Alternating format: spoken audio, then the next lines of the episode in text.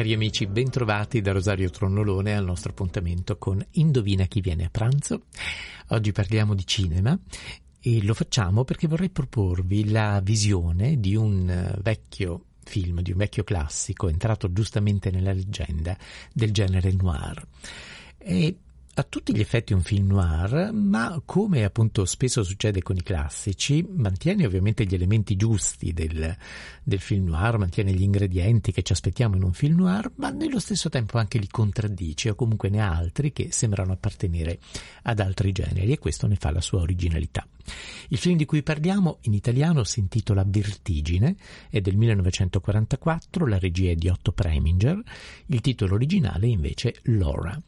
Vi dicevo degli elementi in qualche modo spuri in questo, in questo, film. Generalmente il film noir ha delle caratteristiche che lo rendono riconoscibile anche soltanto eh, a prima vista, anche vedendone soltanto pochi, pochi fotogrammi. Il film noir è spesso ambientato di notte e spesso ambientato nei bassi fondi, anche quando uno dei protagonisti appartiene invece all'alta società, è perché è stato invischiato suo malgrado in uh, una faccenda losca oppure ricattato da qualcuno dei bassi fondi o ha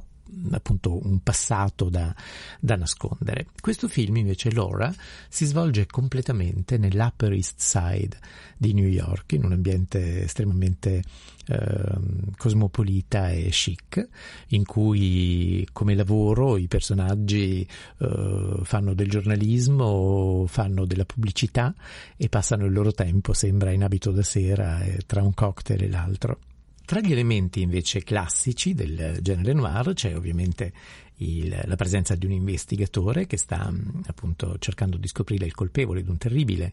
delitto, una protagonista che è una fan fatale, una fotografia straordinaria in bianco e nero di Joseph Lachelle che gli valse tra l'altro anche l'Oscar per la migliore fi- eh, fotografia quell'anno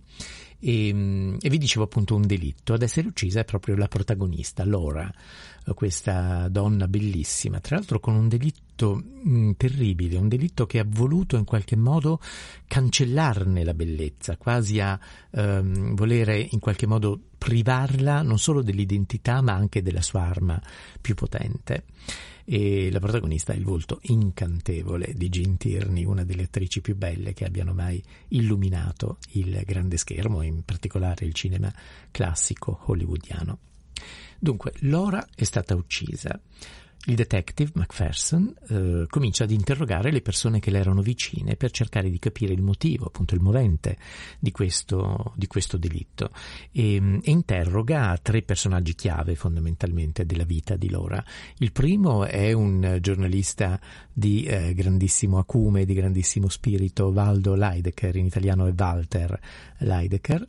e, che è interpretato meravigliosamente da Clifton Webb con uh, totale arguzia e veleno appunto ad ogni, ad ogni, sua battuta, è lui che ha anche le battute migliori appunto della, della sceneggiatura, e, che ha uh, in qualche modo scoperto e creato, è stato veramente un pigmalione per Lora, uh, ha scoperto una promettente disegnatrice e l'ha resa non soltanto una uh, pubblicitaria di successo, ma anche una donna sofisticata, una donna molto ammirata nell'alta società newyorkese.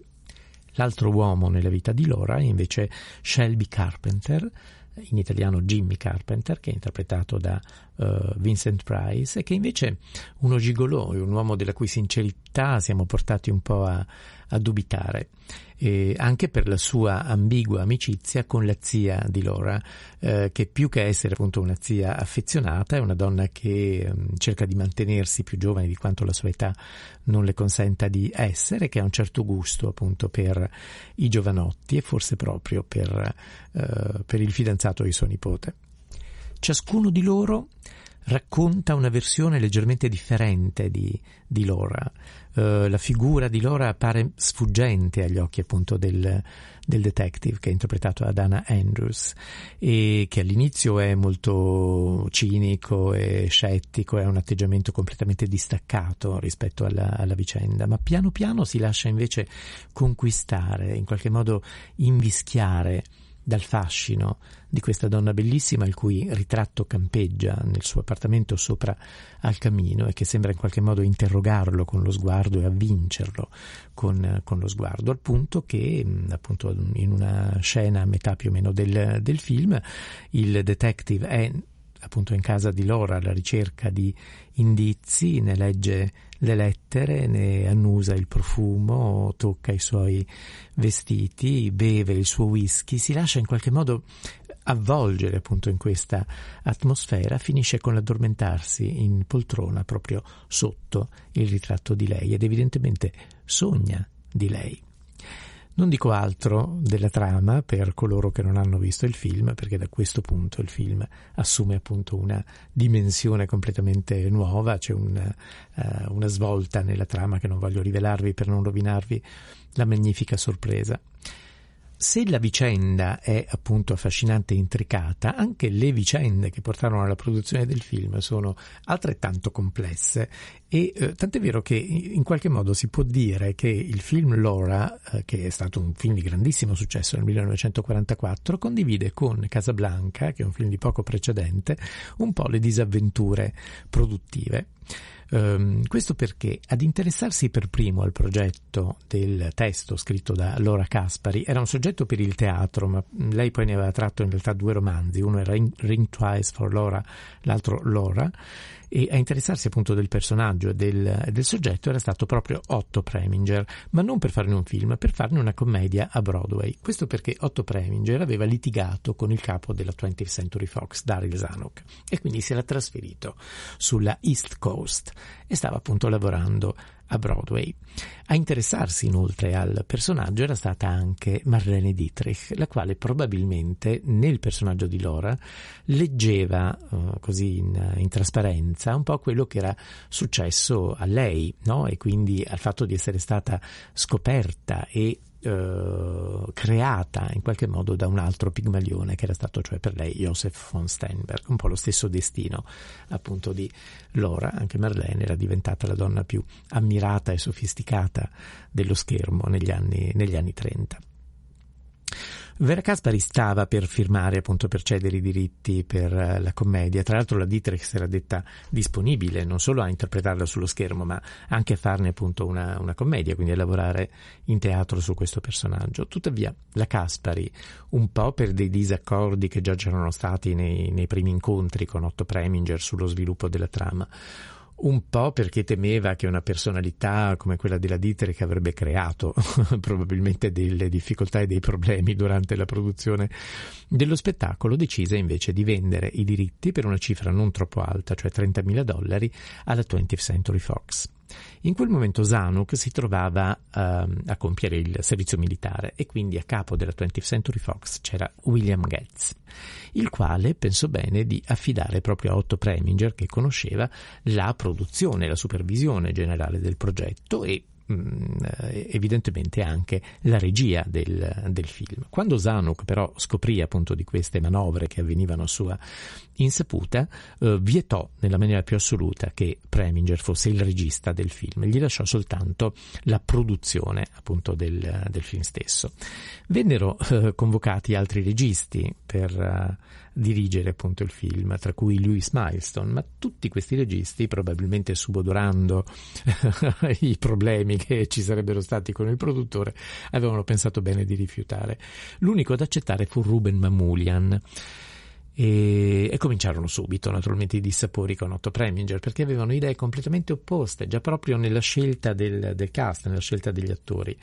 Mamulian avrebbe voluto il massiccio luciferino Laird Kregar nel ruolo di Leidecker, appunto del, del critico, del giornalista, mentre invece Otto Preminger ehm, spingeva per avere Clifton Webb, che era invece un ballerino e un attore che lavorava a Broadway proprio in quel momento in una commedia di Noel Coward, quindi con tutt'altra leggerezza e tutt'altra arguzia. Nel ruolo invece del, del fidanzato di Laura, del, del gigolò di Shelby, um, Mamulian favoriva Reginald Gardiner, appunto un, un, uomo fatuo ed elegante, mentre invece uh, Preminger spingeva per Vincent Price, dalla fisicità appunto molto più massiccia e solida. Per il ruolo della protagonista, poi, il ruolo inizialmente fu offerto a Jennifer Jones, che era candidata all'Oscar per Bernadette quell'anno, che vinse infatti proprio nel marzo di quell'anno l'Oscar per quella sua interpretazione. Il film, pensate, partì il 27 di aprile. Tuttavia, la Jones, sull'onda appunto del successo dovuto al, al suo Oscar, ritenne che il ruolo non fosse abbastanza interessante e importante per lei, per cui lo rifiutò. Venne offerto quindi a Eddie Lamar, che giustamente era una delle donne più belle di, di, Hollywood in quel momento e quindi appunto quando si trattava di offrire il ruolo di una bella donna era immediatamente eh, l'attrice che veniva in mente, ma che nonostante la sua